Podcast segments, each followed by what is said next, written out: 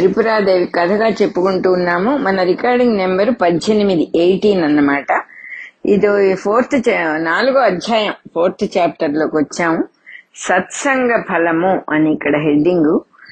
మన హేమలేఖ భర్త హేమచూడు భార్యకి చెప్పాడు నీతో సంసారం నాకు కొయ్య బొమ్మలాగా ఉంది. నీకేమిటి కావాలి? నీకే నువ్వేదో తృప్తిగా లేవు. నువ్వు ఏమిస్తే తృప్తి పడతావో నీకేమిటి ప్రాబ్లమో నాకు చెప్పకపోతే నా మీద ఒట్టే అని చెప్పేశాడు ఆయనకి మన కిందటి మూడో అధ్యాయం ఎండింగ్లో. ఆ చెప్తూ ఉన్న భర్తను చూసి ఇట్లా అన్నది హేమలేఖ. కంఠాన్ని కౌగలించుకొని ఇట్లా చెప్పాడట పాపం ఆయన. భార్యను దగ్గరికి తీసుకొని నీకేమిటి ప్రాబ్లం? నాకు చెప్పు. నీకేంగా? కొత్తగా పెళ్ళైన వాళ్ళు కదా. న్యాచురల్ ఇవన్నీ కూడా సో అడిగాడు నీకేం కావాలో అవన్నీ నేను రాజకుమారుని మన చేతిలో కాని పని అంటూ ఏం లేదు నేను అన్ని నీకు ఇస్తాను ఏమిటో చెప్పు. అని అడిగితే ఆ భర్త అట్లా కంఠాన్ని కౌగలించుకొని అడుగుతున్న భర్తను చూసి హేమలేఖ ఏం చెప్పిందంటే నాదా నా మాట వినుము నా మాట విను. నేను నీ ఎందు విరక్తురాల్ని కాదు నాకు నువ్వంటే ఇష్టం లేకపోవటం లేదు అటువంటి పరిస్థితే లేదు అసలు. కానీ నాకు ఒక పెద్ద సందేహం వచ్చింది. ఆ సందేహంలో పడి నేను కొట్టుకుంటూ నేను నీతో సరిగా నేను హాయిగా ఉండలేకపోతున్నాను. నేను ఆడదాన్ని కదా స్త్రీని కదా. ఆ స్త్రీ స్వభావానికి చాలా సహజమైనటువంటి ఏది నిశ్చయించలేకపోవటం అనేది స్త్రీ స్వభావం కాబట్టి అది నేను నిశ్చయం రాక ఒక నిశ్చయానికి రాలేక బాధపడుతున్నాను. అందులో ఉన్న తత్వం గనక నువ్వు విడమర్చి చెప్పావంటే ఇంకా నేను కూడా నీతో పాటు హాయిగా విహరిస్తాను. అన్ని విహారాలు మన ఇద్దరం కలిసి చేయొచ్చు. నేను కూడా నీతో పాటే ఉంటాను. నాకు ఇంకా చీకు తీరిపోతుంది. చింత తీరిపోతుంది. చీకు చింత ఉండదు అని చెప్పిందిట. చెప్పంగానే చాలా ఆనందపడ్డాడు న్యాచురల్గా. పక్కపక్క నవ్వాట. హేమచూడు నవ్వి నిజమే స్త్రీలకు బుద్ధి లేదంట నిజమే అన్నాడు. అది ఎంత తెలివితేటలో ఆడా మగ అని కాదు ఇక్కడ. ఒక మనిషితో మాట్లాడేటప్పుడు అవతల వాడికి మాట్లాడేవాడు అవతల వాడు గొప్పవాడు అనే భావం ఇచ్చి మాట్లాడినప్పుడు you are giving importance to the other person అన్నమాట. నాకు ఒక విషయం తెలుసు. తెలుసు అంటే నేను ఊహించగలను. ఏంటంటే మేనేజ్మెంట్ స్కిల్స్లో ఇది కూడా ఒకటి. తప్పకుండా చెప్పు ఉండాలి. లేకపోతే వాళ్ళు మేనేజ్ చేయలేరు. నువ్వు అవతలవాడి అవతలవాడు నీ మాట వినాలంటే వాడిని కొద్దిగా నువ్వు పైన పెడితేనే వాడు వింటాడు. ఎదవా కుంక అంటే వాడు అసలు మన మాట విండు మనం సాధారణంగా మన భర్తలతో చేసే పొరపాటు అది. మీకేం తెలియదండి ఉండండి మీకు తెలియదు ఆగండి అని చెబుతూ ఉంటాం. నేను ఆడదాన్నే కాబట్టి నాకు అర్థం అవుతుంది సో ఆవిడ అలా చేయలేదు. ఏం చెప్పింది? నేను స్త్రీని కాబట్టి అంత విచక్షణ లేదు నాకు. నువ్వు నన్ను విడమర్చి ఆ తత్వం అంతా కనుక చెబితే అంటే అవతల మనిషిని తన దోవలోకి తెచ్చుకోవటానికి వాడుతున్న స్కిల్ కాదు ఇది అంటే లౌక్యము లేకపోతే స్ట్రాటజీ కాదు ఇక్కడ. నిర్మల హృదయరాలు కాబట్టి చిన్నపిల్లలకి ఎలా చెబుతాము చిన్నపిల్లల్ని మోసం చేయాలని వాళ్ళకి చాక్లెట్ ఇచ్చి పనులు చేయించుకుంటామా? వాడిని ఎలా మలచుకోవాలో మనకి తెలుసు. అందులో మోసమేం లేదు. చక్కని ప్రవర్తన గల స్త్రీ కాబట్టి ఆవిడ ఉన్నదిన్నట్టుగా అలా ప్రజెంట్ చేసింది. ఉన్నదిన్నట్టుగా అంటే ఏంటంటే ఎలా చెబితే అవతల మనిషి తన మాట వింటాడో తను చెప్పేదేమీ మోసం కాదు కదా. అందువల్ల అట్లా మాట్లాడింది ఆవిడ. నీకైతే చక్కగా తెలుస్తుంది నేను స్త్రీని కాబట్టి నాకు అంత వివరంగా తెలియదు. అందువల్ల నువ్వు నాకు వివరంగా చెబితే నేను కూడా హాయిగా నీతో పాటు అన్ని విహారాలు చేస్తాను అని చెప్పేసింది.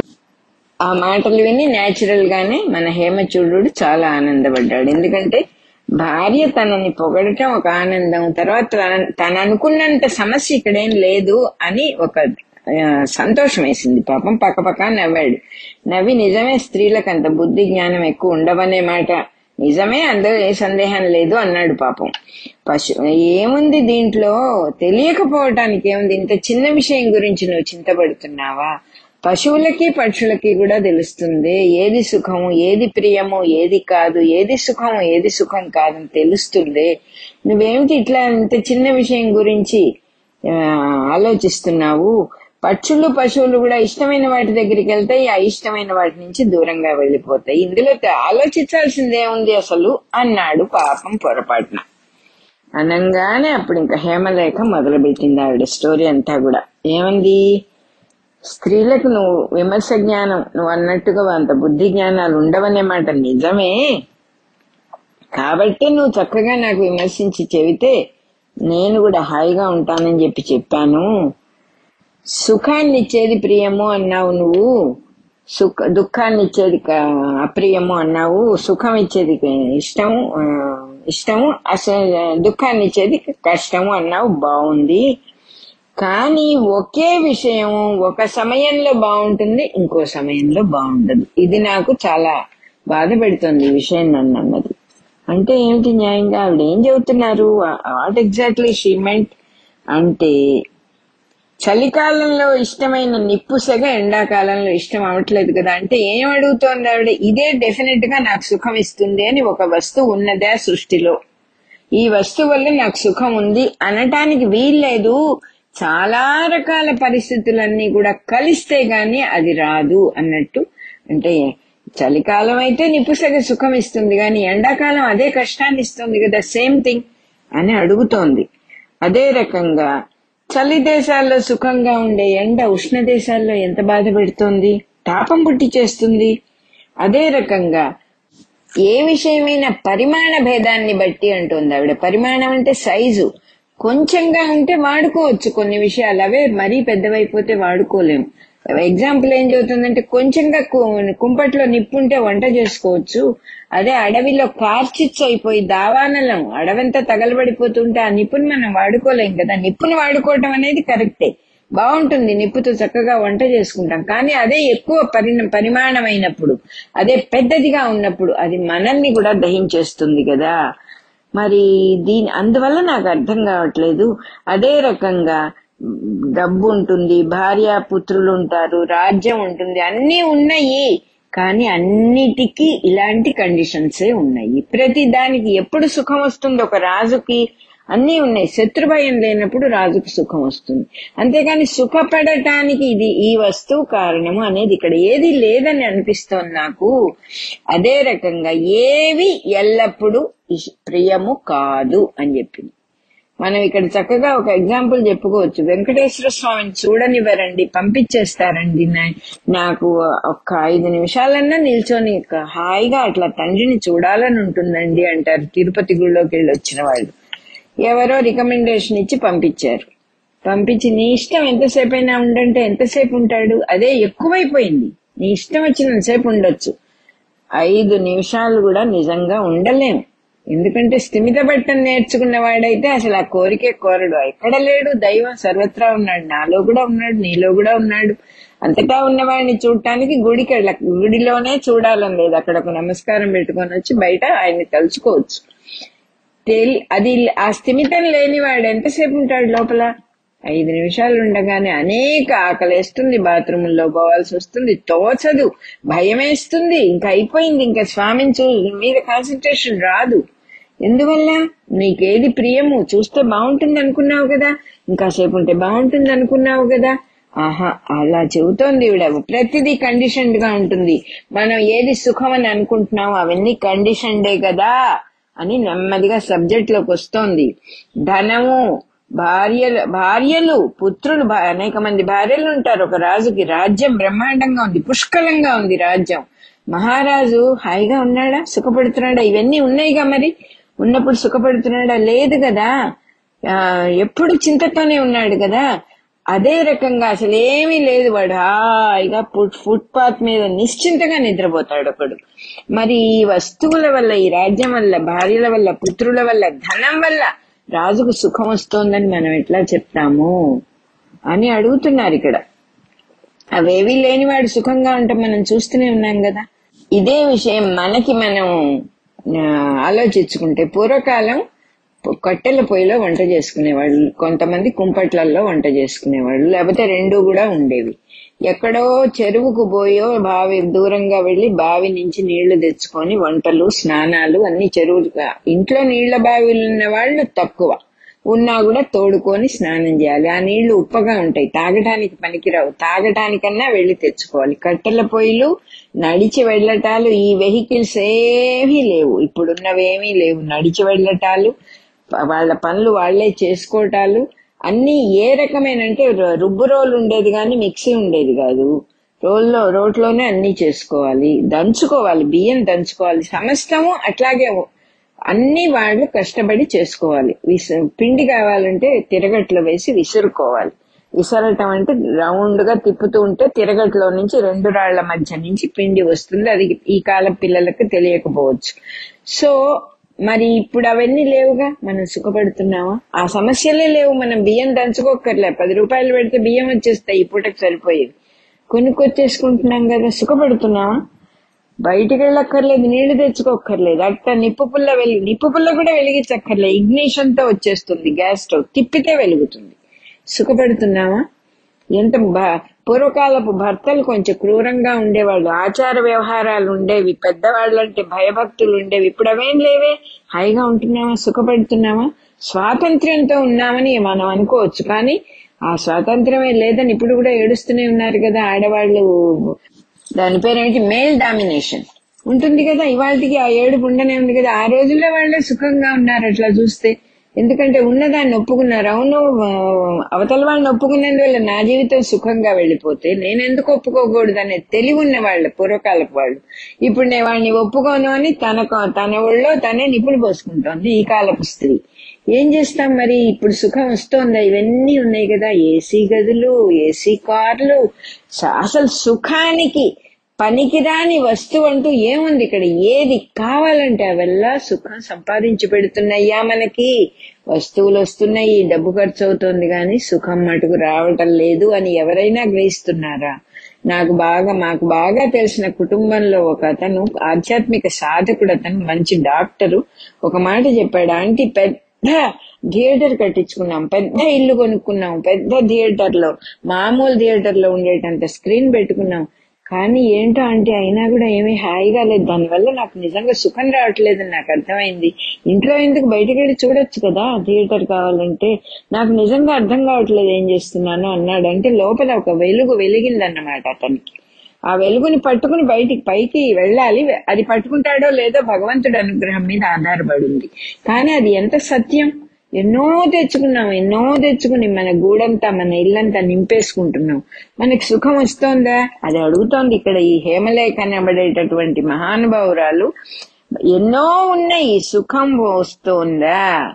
మన సుఖం కోసం మనం కోరే భోగాలు అనంతములుగా ఉన్నాయి. అంటే అంతం లేకుండా ఉన్నాయి ఆ భోగాలన్నీ కూడా. ఎవడైనా ఒక్కడైనా ఆ భోగాలన్నీ పొంది సుఖపడుతున్నాడా? అలవాటైపోతున్నాయి పైగా. ఏసీ అలవాటైపోతే బయట దుఃఖం. బయట ఉండలేము. ఏసీ లేకపోతే ఉండలేమండి మేము. బస్సులు ఎక్కలేమండి. మాకు అలవాటు తప్పింది. మాకు ఏసీ కారులోనే ప్రయాణం అలవాటు. ఇలా మన అలవాటు కూడా మనకు ఒక ప్రాబ్లం అయిపోయింది ఈ సుఖాల వల్ల. ఈ అన్ని వస్తువుల వల్ల అలవాట్ల వల్ల మనకు సుఖం వస్తోందా దుఃఖం వస్తోందా? నిజంగా ఆలోచించుకుంటే ఆవిడ క్లియర్గా చెప్పేశారు ఇక్కడ హేమలేఖ ఎవడు కూడా ఎవరు కూడా సకల భోగాల్ని పొంది సుఖించుట సుఖించుట లేదు. ఎవడు సుఖపెట్టలేదని చెప్పేసింది. మొత్తం యూనివర్సల్ ట్రూత్ ఎవడు ఏ భోగాల్ని పొంది సుఖపడటం లేదు. కొంచెం సుఖం కలిగితే కొంచెం భోగం ఉంటే సుఖం కలగదా నువ్వు అంటావేమో నాదా విను. దుఃఖంతో కలిసి ఉన్న సుఖం సుఖమే కాదు. ఏసీ కొనుక్కున్నప్పుడు వచ్చే సుఖం ఏసీ లేనప్పుడు వచ్చే దుఃఖం కంట చాలా చిన్నది. ఆ దుఃఖమే ఎక్కువ అని చెప్పేసింది ఇక్కడ. దుఃఖం రెండు విధాలుగా ఉంటుంది. ఇంకా చెప్తున్నారు ఆవిడ. శరీరంలో వ్యాధి వల్ల కలిగే దుఃఖం ఏదో జబ్బు చేసింది. ఎంత బాధ ఒళ్ళంతా నొప్పులండి నడవలేనండి నీరసం అండి. ఎన్నో చెబుతాం మనకు అవన్నీ చెప్పక్కర్లా. ఎన్ని బాధలు ఉన్నాయి శరీరానికి ఆ వ్యాధి వల్ల?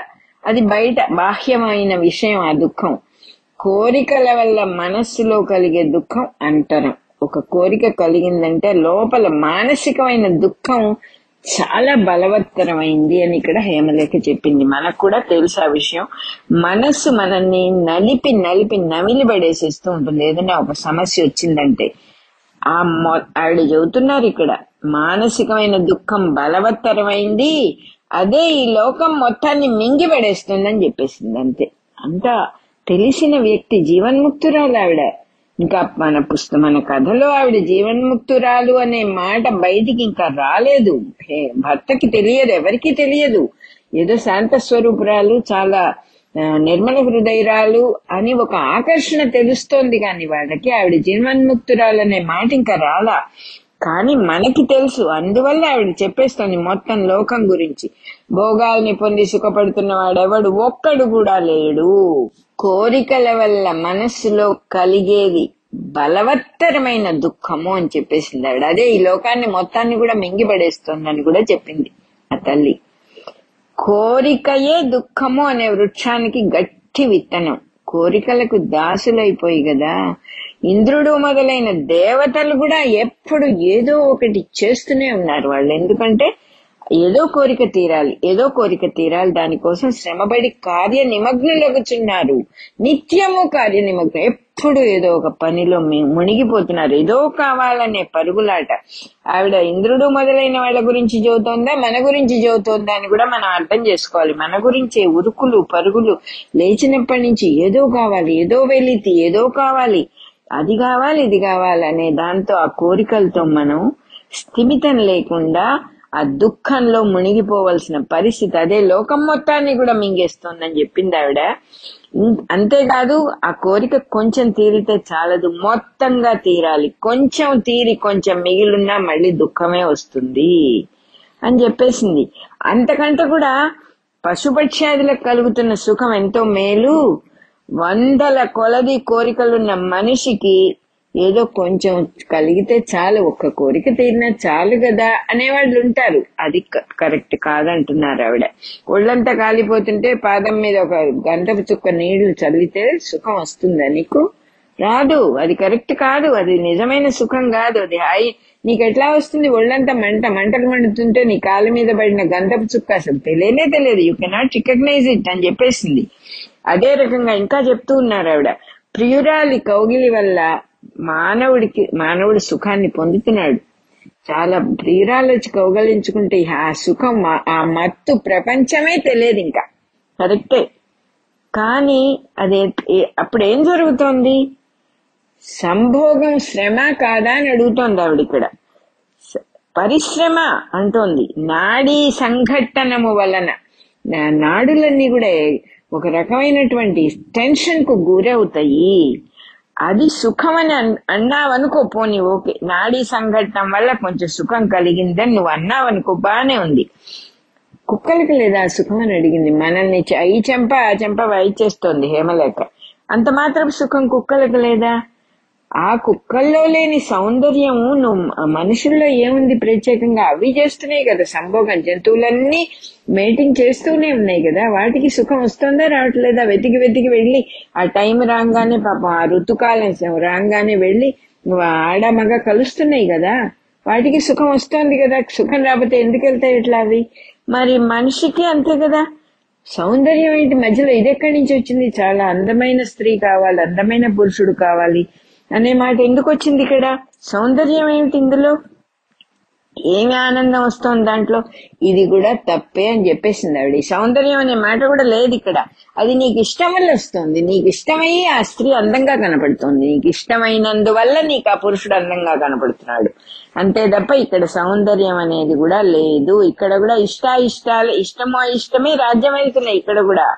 అభిమానం వల్ల కలుగుతూ కలుగుతూ ఉన్నదే. ఎందుకంటే చెబుతోంది ఇంకా ఆవిడ. ఒకడు మెచ్చిన స్త్రీని ఇంకోడు మెచ్చాడు కదా. ఆ ఒక స్త్రీ అందమైంది అంటే అందరికీ ఆవిడే అందంగా కనపడాలి కదా. మిగతా వాళ్ళు అంత అందంగా కనపడకూడదు కదా. అలా ఉండదే. తనకు నచ్చింది ప్రతిదీ అందమైంది అంటాడు ప్రతివాడు.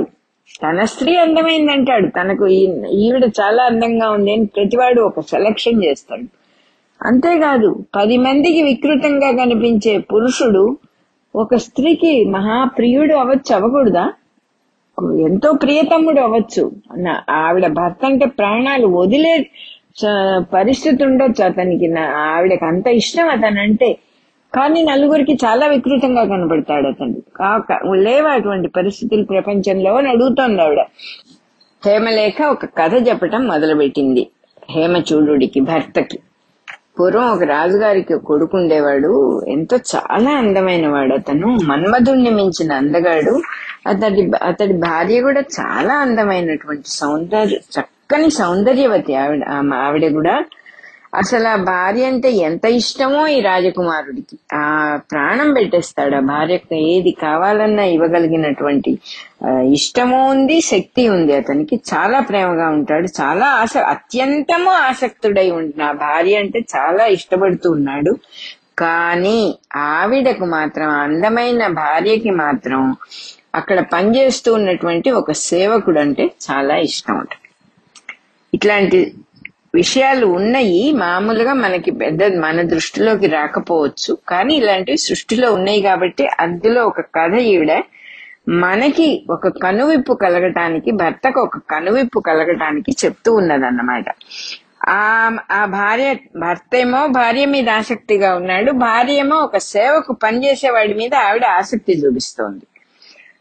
రోజు ఆ పనివాడు ఏం చేసేవాడు? ఈ రాజకుమారుడికి విపరీతంగా తాగిచ్చేవాడు. మద్యం. బాగా తాగిచ్చి ఒళ్ళుదలేనంత మత్తు వచ్చిన తర్వాత ఒక బాగా వికృతంగా ఉన్న పంజి దాసిదాన్ని ఒకదాన్ని వీడి పక్కలోకి పంపించేసి వాడు వెళ్ళి ఈ రాజకుమారి రాజకుమారుడి భార్యతో ఉండేవాడు. ఆ సేవకుడు అది చాలా అలవాటైపోయింది. వాళ్ళిద్దరికి చాలా కాలం జరిగింది ఇట్లా. పాపం ఈ తాగి బాగా తాగిన మత్తులో తన అందమైన భార్యతోనే ఉన్నాను అనుకుంటూ చాలా తనంత అదృష్టవంతులు ఎవరూ లేరు. ఇంత సౌందర్యవతి తనకు దొరికింది అని చాలా ఆనందపడేవాడు. సో అలా చాలా కాలం జరిగిన తర్వాత ఒక రోజు దైవ యోగమున అంటున్నారు చాలా ఎప్పుడు అన్ని ఒకే రకంగా జరగదు. కాలం అంతా ఎప్పుడు ఒకే రకంగా ఉండదండి అంటాం మనం. ఆ ఒక రోజు ఏమైంది? ఆ పనివాడు ఈ రాజకుమారుడికి ఫుల్గా తాగిచ్చు తాగించలేకపోయాడు. ఆ రోజు ఏదో వాడికి అర్జెంట్ పని వచ్చి గబగబా అవన్నీ అక్కడ తాగే సామాన్లన్నీ అక్కడ పెట్టి వెళ్ళిపోయాడు. ఆయనే తాగుతాడులే అలవాటైంది కదా అన్నట్టు వెళ్ళిపోయాడు వాడు హడావుడిగా. ఈయనేమో అంత తాగల. రోజు వాడు బలవంతంగా పోసేవాడు ఈయన అంత తాగలేదు. ఏదో కొద్దిగా తాగి వెళ్ళిపోయాడు. వెళ్ళిపోయిన తర్వాత ఆ వెళ్ళటం వెళ్ళటం తన బెడ్రూమ్కి శయన మందిరానికి వెళ్ళాడు. ఆ శయన మందిరంలో ఉన్నది తన భార్య అనుకున్నాడు. కానీ చాలా తొందరగానే మత్తు తీరింది. ఎక్కువ తాగలేదు కాబట్టి కళ్ళు తెరిచి చూస్తే పక్కన భయంకరమైన ఆకారంతో ఒక దాసీది పడుకొనుంది. మండిపోయింది వీడికి. లేచాడు జుట్టు పట్టుకుని ఎవరు నువ్వు? ఎందుకున్నావు ఇక్కడ? నా భార్య ఎక్కడ? అని కత్తి తీసి కత్తి బాగా చంపేస్తాడేమో అని భయం వేసింది దానికి గడగడ వణికిపోయింది. వణికిపోతూ చూపించింది అవట నేను చూపిస్తాను అని ఆ ప- దూరంగా ఒక చాప మీద ఆ సేవకుడితో కలిసి పడుకోనుంది రాజకుమారుడి భార్య. ఆ సేవకుడిని కౌగలించుకొని పడుకోనుందిట. ఒక మగవాడికి ఇంతకంటే భయంకరమైన దృశ్యం జీవితంలో ఉండదు. ఒక స్త్రీకైనా అంతే.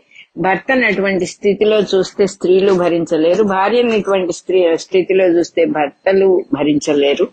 అటువంటి దృశ్యం ఆ రాజకుమారుడు చూడాల్సి వచ్చింది పాపం. ఇంకంతే. చాలా బాధపడిపోయాడు.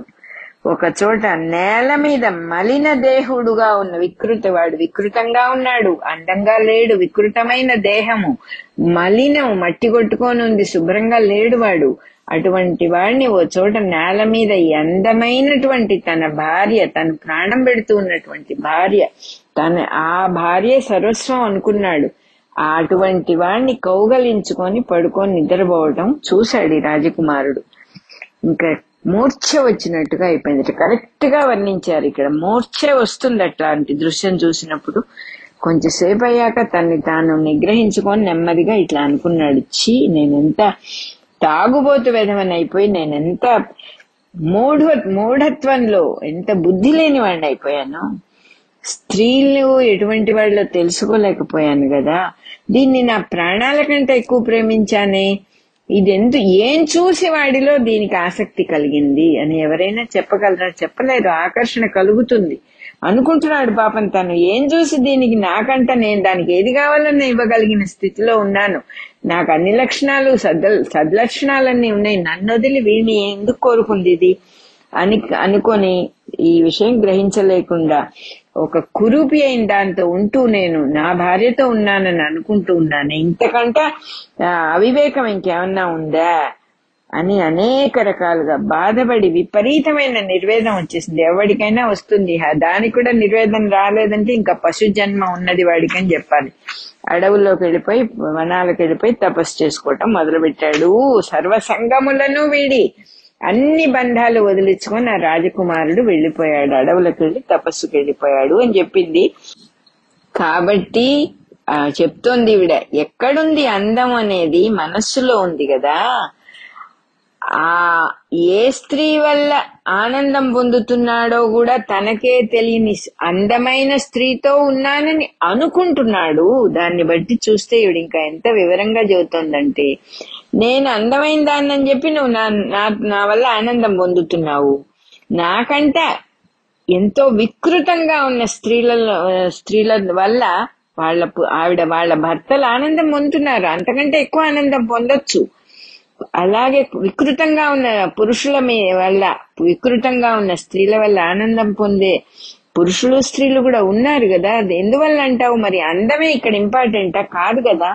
సరే ఇంకా ఎంత బాగా అడుగుతోందంటే ఇక్కడ ఒక విషయం శ్రద్ధగా గమనించు నువ్వు రాజకుమారా ఈ విషయం విను. పురుషుడు స్త్రీని చూసేటప్పుడు ఆవిడ అతనికి బయటనే వేరే వేరేగానే చూస్తున్నాడు. తన లోపల లేదు ఆవిడ బయట చూశాడు ఆవిడ్ని. చూసినప్పుడు చాలా అందంగా కనపడింది ఇష్టమైంది. ఆ రూపాన్ని మనసులో చిత్రించుకున్నాడు. చిత్రించుకున్నప్పుడు ఆ రూపాన్నే మాటి మాటికి తలుచుకుంటాడు. కోరికల్ని పెంచుకుంటాడు. ఆ కోరికల యొక్క వేగం వల్ల సెన్సెస్ అన్ని కూడా క్షోభిస్తాయి ఇంద్రియాలన్నీ కూడా క్షోభించినప్పుడు అంటే కోరిక కామం కలిగి ఆమెని కోరి సుఖపడుతున్నాను అని అనుకుంటున్నాడు. అట్లా ఇంద్రియ క్షోభ లేకుండా ఎవడైనా ఆ సుఖాన్ని పొందాడా అని అడుగుతోంది ఈవిడ. అది గనక సుఖమైతే ఇంద్రియ క్షోభ ఎందుకుంటుంది? ఇంద్రియాలు విపరీతంగా ఎగ్జైట్ అవ్వటము టెన్షన్ అవ్వటము అనేది ఎందుకుంది? నాడీ సంఘట్టము అంది కదా ఈవిడ. నాడులన్నీ కూడా టెన్షన్కు గురి ఎందుకు అవుతున్నాయి? అది గనక సుఖమైతే అని అడుగుతోంది. ఆ టెన్షన్ లేకుండా ఆ నాడీ సంఘట్టం అనేది లేకుండా ఎవడైనా ఆ సుఖాన్ని పొందాడా అని ఆలోచించాలి మనం అని చెబుతోంది. అతన్ని వేరే ఇంకొక దోవలోకి తీసుకెళ్తోంది. అట్లు ఇంద్రియ క్షోభని పొందని వాడు ఏ సుంద ఎంత అందమైన మనిషిని ఎవరు- స్త్రీని చూసినా కూడా రతిని పొందటం లేదు అని చెప్పేసింది ఇక్కడ ఆవిడ. ముందు లోపల ఇంద్రియాలు మన ఒళ్ళు వేడెక్కితే గానీ మనకు అది చెయ్యాలని అనిపించదు అని చెప్పేసింది ఇక్కడ. ఇంద్రియ క్షోభకు కారణం ఏంటి వాంఛ కోరిక. ఆ కోరిక కారణం ఏంటి ఆ ఆకారాన్ని మనస్సులో మన మనస్సులో ఉన్నది ఆ సృష్టి. ఆ అందమైన స్త్రీ ఎక్కడుంది? బయట ఉన్నది అనుకుంటున్నావు నువ్వు. కాదు నీ మనసులో చిత్రీకరించబడింది అది కాబట్టే చిన్నపిల్లలకి యోగులకి ఎంత సౌందర్యవతిని చూసినా కూడా ఇంద్రియ క్షోభ కలగటము లేదు. వాళ్ళ ప్రింట్ని మనసులోకి తీసుకోవటం లేదు. తీసుకోనందువల్ల వాళ్ళకి ఆ ప్రాబ్లమే లేదు. కాబట్టి అందం అనేది మనసులోనే పుడుతోంది. ఆకర్షణ. బయట వస్తువు అందుకు నిమిత్త మాత్రం మటుకే అది నిజంగా లే కారణం కాదు. బయట చూడటం కారణం కాదు. నీ లోపలున్నది. ఏ స్త్రీ ఎందు ఏ పురుషుడు రతిని పొందుతున్నాడో ఆవిడ అందంగా ఉన్నా మన దృష్టిలో వికారంగా ఉన్నా ఆ పురుషుడు ఆ స్త్రీ ఎందు అందాన్నే భావిస్తున్నాడు. వాడికి ఇష్టమయ్యే ఆవిడ్ని కలుస్తున్నాడు. కాని వాడు అయిష్టంతో భార్యనో భర్తనో కలవటం అనే ప్రసక్తే లేదని చెప్పేసింది. ఆ సుఖం రాదు కదా ఇష్టంతో కలిస్తే దానికి కారణం రతి కాదు ఇష్ట ఇష్టాలేని డైరెక్ట్ ఇండైరెక్ట్గా చెబుతోంది ఆవిడ. నీకు ఇష్టమైన కార్యక్రమంలో పాల్గొంటున్నావు కాబట్టి నీకు అది బాగుంది. ఎంత వికృతంగా ఉన్న స్త్రీ ఎందైనా కూడా ఆ పురుషుడు ఆ- పురుషుడు ఆ సుఖాన్నే పొందుతున్నారు. ఆ స్త్రీలు అందంగా కనపడక వికారంగా ఉన్నారంటే వాడు ఎందుకు పోతాడు ఆవిడ దగ్గరికి అని చెబుతున్నది ఆవిడ. కాబట్టి రాజపుత్ర విను. పురుషులకు స్త్రీల మీద ఏర్పడే అభిమానమే దానికి కారణం తప్ప అక్కడ నిజమైన సౌందర్యం అంటూ ఏమీ లేదు అని చెప్పేసింది. అదే అదే రకంగా తేనె యొక్క తీపిలాగా దేహంలో ఉన్న సౌందర్యం సహజమైతే తేనెకు తీపి సహజం దేహ సౌందర్యం కూడా సహజమే గనక అయితే చిన్నపిల్లలకు కూడా అది అనుభవం అవ్వాలి కదా. ఏ పిల్లలైనా ఆవిడ చాలా అందంగా ఉంది. అని ఆకర్షణకు లోనవుతారా? ఏ పిల్లలైనా అతను చాలా అందంగా ఉందిన్నాడు అని ఆకర్షణకు లోనవుతారా? అది వయస్సుతో వస్తోందని చెబుతోంది ఈవిడ. యవ్వనవంతులకు మాత్రమే ఈ కామవాంఛ కలుగుతుంది. బాలిక బాలబాలికలకు ఉండదు. యోగులకు దాన్ని దమించబడేశారు కాబట్టి యోగులకు ఉండదు యవ్వనంలో ఉన్నవాడు మాత్రమే ఇట్లా మదోన్మత్తుడవుతాడు పిచ్చివాడవుతాడు ఆ కామానికి లోనవుతాడు స్త్రీ గాని పురుషుడు పురుషుడు గాని అని చెప్పేస్తోంది వివరంగా. ఇవన్నీ చక్కగా మన మనం ఆలోచించి విషయాన్ని అర్థం చేసుకోవాలి. ఇలా ఇష్టం వచ్చినట్టు వెళ్ళిపోవటం కాదు అని భర్తకు వివరంగా తెలియజెప్పడానికి ఈవిడ ప్రయత్నం చేస్తోంది. ఇంకా ఏం చెబుతోంది? దేశ కాలాలని బట్టి రకరకాల మనుషులు ఉన్నారు. ఒంటికాలు వాళ్ళు ఉన్నారు చంటి చట్టి ముక్కు వాళ్ళు ఉన్నారు మిట్టపళ్ళ వాళ్ళు ఉన్నారు కారు నలుపు వాళ్ళు ఉన్నారు వాళ్ళ వాళ్ళ పురుషులు వాళ్ళతో సుఖించట్లేదా? స్త్రీలతో ఆ స్త్రీలు ఆ పురుషులతో సుఖించట్లేదా అని అడిగింది. టోటాలిటీగా చూస్తే పురుషుడి దేహం స్త్రీకి సుఖ సాధనం స్త్రీ దేహం పురుషుడికి సుఖ సాధనం అంతకంటే ఇక్కడ ఏమీ లేదు అని రెండు వాక్యాల్లో చెప్పేసింది. నిజంగా సరే బాగుంది. శరీరాలు సుఖ సాధనాలు బాగుంది. మరి ఈ శరీరం యొక్క అసలు పరిస్థితి ఏమిటో మనం ఒకసారి గమనిద్దాం. నాథ చూద్దాం ఇదేమిటో విచారిద్దాము. ఇదేమిటి అసలు? ఇది ఒక అస్థిపంజరం. అంటే అస్థిపంజరం అంటే అస్థి అంటే ఎముక. ఎముకలతో చేసిన ఒక గూడు. ఇది ఒక పంజరం. ఇది ఇంకా దీని మీద నాడి నాడులన్నీ ఒక అల్లికలాగా అయిపోయి రక్త మాంసాలన్నీ కూడా చక్కగా కప్పబడి చర్మం ఏమో పైన కనపడకుండా చక్కగా అందమైన చర్మంతో కప్పబడి లోపలేముందయ్యా అంటే కంటిన్యూస్గా మలము మూత్రము మ్యానుఫ్యాక్చరింగ్ అవుతున్నాయి ఇక్కడ ఈ దేహంలో. దీన్ని నువ్వు అందం అంటున్నావా? దేహం ఎలా తయారవుతుంది? శుక్రశోణితాల వల్ల. అంటే పురుషుడి ది స్త్రీది రెండు కలిసి శుక్ల శోణితాల వల్ల. శుక్ర శోణిత శుక్రము శోణితము వల్ల స్త్రీ గర్భంలో ఏర్పడి మలమూత్ర ద్వారానికి సమీపం నుంచి దేహం బయటకు వస్తోంది. ఎంత హేయంగా ఉన్నది. ఎక్కడ పెరుగుతోంది దేహం? ఆహా ఇలాంటి శరీరం ఎంతో ప్రి ప్రియముగా భావించబడుతోంది. ఇంతకంటే అజ్ఞానం ఇంకేమన్నా ఉందా అని అడుగుతోంది ఆవిడ. సరిపోని ఇదంతా వదిలేసి నువ్వు నీకు నేనంటే చాలా ఇష్టం కదా. నా దేహం నా శరీర సౌందర్యం చూసి నువ్వు పడిపోయావు కదా. బాగుంది నా దేహంలో నీకేం ఇష్టమో ఒకసారి నాకు చెప్పు. ఏది ఏ ఏ భాగం బాగుందని నీకు నువ్వు అడుగుతున్నావని భర్తను అడుగుతోంది ఆవిడ. దీంట్లో రక్తం ఇష్టమా మాంసం ఇష్టమా నీకు ఏది ప్రియమో చెప్పు నీకు. భీభత్సమైన శరీరం కదా ఇది. ఇట్లాంటి భీభత్సమైన శరీరాన్ని మనుషులు కోరుతున్నారంటే ఎంత అజ్ఞానంలో ఉన్నారో తెలుసుకోవాలి. ఇప్పుడు నేను ఈ ఉన్న విషయం అంతా నీకు చెప్పాను కదా వస్తుస్థితిలో ఏది ఇటు ఇట్లా ఉన్న వస్తుస్థితిలో ఏది ప్రియమో ఏది అప్రియమో అని ఎలా తెలుస్తుంది? నా ఒరిజినల్ క్వశ్చన్ ఇదే నాయనా. నువ్వు దీన్ని తెలుసుకొని నాకు చెప్పు. నువ్వు నా భర్తవి నేను అజ్ఞానురాల్ని నువ్వు నాకు వివరంగా చెప్పు. దీంట్లో ఇటువంటి పరిస్థితుల్లో ఎలా నిశ్చయించటమో చెప్పు అని అన్న అడిగింది. అయిపోయింది ఆయన పని ఫినిష్డ్ అనమాట ఆ మాటలు విన్నాడు. చాలా ఆశ్చర్యపోయాడు. ఏమిటి ఈవిడ ఇంత గొప్పగా మాట్లాడుతోంది అనుకున్నాడు. కానీ షాకింగ్గా ఉంటుంది. మనకే షాకింగ్గా ఉంది. ఆయనకి ఎందుకు ఉండదు? అందులో భార్య దగ్గర నుంచి కొత్తగా పెళ్ళై ఎంతో సౌందర్యవతి అయిన భార్య దగ్గర నుంచి మాటలు విన్నవాడు ఎవరికైనా కూడా విరక్తి వచ్చేస్తుంది వాడు విరక్తుడైపోయాడు. మన హేమ చూడు విరక్తుడైపోయాడు. తర్వాత క్రమం క్రమంగా నెమ్మదిగా ఆవిడని ప్రశ్నించుకుంటూ ఒక్కొక్క సమాధానమే క్వశ్చన్స్ అన్ని వేస్తూ సమాధానాలు తెలుసుకుంటూ తనలో తనుగా ఉన్న చిత్ చిత్స్వరూపిణి చైతన్య స్వరూపిణి అయిన పరదేవతను తెలుసుకున్నాడు. అఖిల ప్రపంచము తన స్వరూపమే తను తప్ప వేరే ఎవరూ లేరు అని తెలుసుకొని జీవన్ముక్తుడయ్యాడు. అతడి వల్ల తత్వాన్ని తమ్ముడు మణిచూడు తండ్రి ముక్తాచూడు కూడా ఉపదేశం పొంది వాళ్ళు కూడా జ్ఞానులయ్యారు. ముక్తాచూడుని భార్య అంటే హేమలేఖ అత్తగారు కూడా హేమలేఖ వల్ల ఉపదేశం పొంది జ్ఞానాన్ని పొందింది. మహారాజు వల్ల రాజపుత్రుల వల్ల ఉపదేశాలు అయిపోయి మంత్రులు మొత్తం ఊళ్ళో ఉన్న జనం పౌరులందరూ కూడా పురములో ఉన్న పౌరులు అందరూ కూడా జ్ఞానం సంపాదించుకున్నారు. అందరూ జ్ఞానవంతులైపోయారు. జ్ఞానవంతులైపోయి ఏం చేశారు? వాళ్ళేమి ఊళ్ళు బట్టి సన్యాసులు అయిపోయి పర్వర్షన్గా వెళ్ళిపోలే. చక్క చక్కగా ఉన్నారు. ఎక్కడ వాళ్ళు అక్కడే ఉంది తెలిసిన వాడు ఎక్కడుంటే ఏమిటి? తెలియకపోతే అటు ఇటు పరిగెత్తుతారు కానీ అన్నీ తెలుసుకున్నవాడు ఎక్కడుంటే ఏమిటి? క్రమముగా ఆ నగరంలో తత్వజ్ఞుడు కానివాడు అంటే మిగల్ల. అందరికీ తత్వం తెలుసు. తత్వం తెలియటం తానెవరో తెలుసుకున్న వాళ్ళే ఉన్నారు ఆ ఊళ్ళో. అందువల్ల ఆ ఊరికి బ్రహ్మపురము అనే పేరు కూడా వచ్చిందిట. అక్కడ చిలకలు గోరువంకలు కూడా పంజర పంజరాల్లో ఉండి ఇలా చెబుతూ ఉన్నాయిట. ఏం చెప్తూ ఉన్నాయిట? చిలకలు గోరింకలు ఆ ఊళ్ళో దృశ్యమును వదలి దృక్స్వరూపమైన మీ ఆత్మను పొందుడు. దృశ్యాన్ని వదిలేయండి. కనపడేదాన్ని వదిలేసేయండి. అది నిజం కాదు. అది మీ లోపల నుంచి వచ్చినటువంటి దృశ్యము. యు ఆర్ క్రియేటింగ్ ఇట్ మీరు ఈ వాస్తవం. దృశ్యాన్ని వదిలేయండి. మీ దృక్కే మీరు. దర్పణంలో ప్రతిబింబంలాగా దృక్కు కన్నా వేరే ఏమీ లేదు. చూసేవాడే ఉన్నాడు ఇక్కడ. చూడబడేదంటూ ఏమీ లేదు.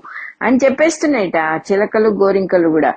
ఆ సర్వము సర్వానికి దృక్కే స్వరూపం. ఉన్నవాడు ఒక్కడే చూసేవాడు సాక్షిభూతంగా చూసేవాడు ఒక్కడే ఉన్నాడు. వాడే సమస్తానికి కారణము. వాడే తనలో నుంచి దృశ్యాన్ని బయటికి తీసి వేరుగా ఉన్నట్టుగా భ్రమ పెడుతూ ఉన్నాడు. రెండు వస్తువులు ఇక్కడ లేవు. ఉన్నదొక్కటే దృక్ స్వరూపం ఒక్కటే స్వతంత్రంగా ప్రకాశిస్తోంది. జనమందరూ కూడా భ్రాంతి పడకుండా మాయలో పడకుండా ఇంద్రజాలంలో పడకుండా మీరందరూ కూడా గ్రహించి చక్కగా అన్నిటికీ ఆశ్రయమై ఉన్న దృక్కునే భజింపుడు అని చిలకలు గోరు గోరువంకలు కూడా చెప్తూ ఉన్నాయిట అక్కడ. వామదేవుడు మొదలైన బ్రాహ్మణులందరూ ఒకసారి అక్కడికి వచ్చి చాలా ఆశ్చర్యపోయారట. ఇదేమిటిది పక్షులు కూడా విద్యా ప్రసంగం చేస్తున్నాయి. కాబట్టి ఇది విద్యానగరమే అని అన్నారట వాళ్ళు. అప్పటి నుంచి అది విద్యానగరంగా అందరూ అనుకోవటం పేరు మారి మారిపోయింది అనమాట కాబట్టి ఇప్పుడు మళ్ళీ దత్తాత్రేయుల వారు కథ చెప్పటం అయిపోయింది కాబట్టి మళ్ళీ పరశురాముడితో ఇలా అంటున్నారు దత్తాత్రేయుల వారు. రామా సర్వశుభాలు కలగడానికి సత్సంగమే మూలం అనటానికి ఈ కథ చెప్పాను. హేమలేఖ యొక్క సంగము వలననే హేమలేఖని పెళ్ళి చేసుకొని తీసుకొచ్చాడు కాబట్టి ఆవిడ వల్ల ఆవిడతో కలిసి ఉన్నందువల్లనే ఆవిడ యొక్క స్నేహం వల్లనే ఆ నగరం నగరం మొత్తం కూడా తత్వవేత్తలైపోయారు అందరూ కూడా. అందువల్ల శ్రేయస్సుకు ముఖ్యమైన శ్రేష్టమైన సాధనము సత్సంగమే అని తెలుసుకోవాలి అని చెప్పి చెప్పారు దత్తాత్రేయుల వారు. ఇది జ్ఞానఖండంలో ఉన్నటువంటి హేమచూడోపాఖ్యానంలో సత్సంగ ఫలము అనే నాలుగో అధ్యాయము అయిపోయింది. ఇక్కడ బాలప్రియ చెప్తూ ఉన్నారు హే- ఏం చెప్పారంటే హేమలేఖ భర్తకి తత్వాన్ని బోధించింది. ఆమె వల్ల అత్తగారు కూడా తత్వం తెలుసుకుంది. హేమచూడుని తండ్రి వల్ల అన్న మొదలైన పెద్ద మొదలైన పెద్దవాళ్ళు కూడా తత్వాన్ని తెలుసుకున్నారు. చిన్న అండ్ మనకేమర్థం అవుతోంది చిన్నవాళ్ళ దగ్గర నుంచైనా పెద్దవాళ్ళ దగ్గర నుంచైనా స్త్రీల దగ్గర నుంచైనా కూడా తత్వాన్ని ఉపదేశం పొందవచ్చు తప్పు లేదు అని స్పష్టం అవుతోంది ఇక్కడ. స్త్రీలు ఉపదేశం చేయకూడదని లేదు చిన్నవాళ్ళు ఉపదేశం చేయకూడదని లేదు అని అర్థమవుతోంది అని చెప్పారు. ఇంకా హేమలేఖ తత్వం చెప్పటానికి మొదలుపెట్టినప్పుడు తను చాలా జ్ఞానవంతురాలని మనం చేస్తాం కదా మామూలుగా పొరపాటు. నాకు మీకు తెలియదండి నాకు తెలుసు నేను ఎన్నో శాస్త్రాలు చదివాను. నేను నా తండ్రి ఒక ఋషి నాకు తెలుసు నేను చెప్పేది విను అని చెప్పలేదు ఆవిడ. తన జ్ఞానాన్ని పైకి ప్రక రానివ్వకుండా ప్రియము అప్రియము అనే సంభాషణ మొదలుపెట్టి తన భర్త లోక వ్యవహారాన్ని గురించి ఆలోచించేటట్టుగా చేసింది ఆవిడ. అని చెప్పి చెప్తూ ఉన్నారు ఇక్కడ ఆధరు. అతనికి జిజ్ఞాస లోపల నిజంగానే అతనికి ఏంటి నిజమే కదా తను చెప్పేది నేనేదో పొరపాటు పడ్డాను ఐ మస్ట్ నో దిస్ అనే జిజ్ఞాస కలిగేటట్టుగా ఆవిడ మొదలుపెట్టింది. అప్పుడు అతనికి జిజ్ఞాస వచ్చి తెలుసుకోవాలనే ఆసక్తినే జిజ్ఞాస అంటారు. జిజ్ఞాస కలిగి ప్రశ్నలు అడగటం మొదలు పెట్టాక కొంచెం కొంచెం చక్కగా అతనికి అర్థమయ్యేటట్టుగా సమాధానాలు చెబుతూ ప్రేమతో కొంచెం కొంచెం బోధించటం మొదలుపెట్టింది.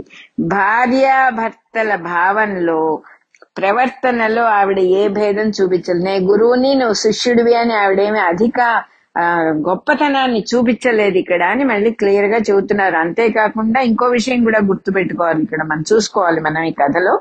స్త్రీలకు స్త్రీలు బోధ చేశారు. పురుషులకు పురుషులు తత్వాన్ని బోధించి ఉండటం కూడా గమనించాలి మనము అని చెప్పి చెప్పారు. ఇక్కడ మనకి పద్దెనిమిదో రికార్డింగ్ నెంబర్ అయిపోయింది. బాలప్రియ అయిపోయింది.